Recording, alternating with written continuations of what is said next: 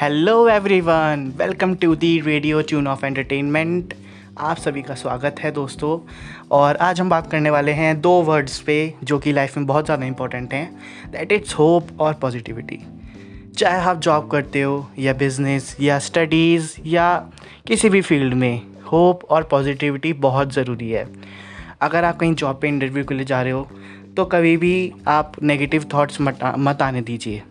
और होप रखिए, विश्वास रखिए अपने ऊपर कॉन्फिडेंस रखिए कि आप पास आउट होगे कभी भी नर्वस नहीं होना चाहिए, चाहे आप इंटरव्यू दे रहे हो या किसी से इंटरेक्ट कर रहे हो या किसी से कम्युनिकेट कर रहे हो फ़र्स्ट टाइम हमेशा अपने चेहरे पे एक थोड़ी सी स्माइल रखिए और हमेशा पॉजिटिव रहिए। होप और पॉजिटिविटी कभी भी लाइफ में नहीं छोड़नी।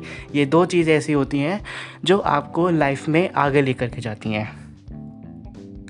अब अगर हम बिज़नेस की बात करें तो बिज़नेस में रिस्क होता है टेंशन होती है, बहुत चीज़ें होती हैं बट कभी भी एक बिज़नेसमैन एक अच्छा बिज़नेसमैन कभी भी अपनी होप नहीं छोड़ता, कभी भी अपने अंदर नेगेटिव थॉट्स नहीं आने देता।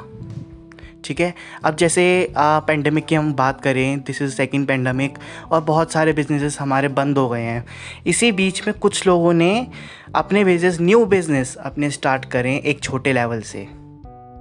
और जबकि कहाँ बड़ी बड़ी इंडस्ट्रीज़ भी बड़ी बड़ी फैक्ट्रीज़ भी यहाँ पर ख़त्म हो रही थी फिनिश हो रही थी। बट कुछ लोगों में इतनी पॉजिटिविटी और इतनी होप थी कि उन्होंने इस पेंडेमिक पेंडेमिक में भी आम, अपना बिज़नेस खोला है और काफ़ी अच्छे स्केल पे वो लेके भी गए हैं छः महीने में एक साल में। और दो बस यही चीज़ है कि लाइफ में कुछ भी करो कुछ भी ये ये आपकी अपनी लाइफ है। ठीक है, ये अपनी चॉइस है, कुछ भी करिए। कभी भी होप मत छोड़िए और कभी भी नेगेटिव मत होना, हमेशा पॉजिटिव रहना। तो आज के लिए बस इतना ही दोस्तों, फिर मिलेंगे दोबारा। Bye bye take care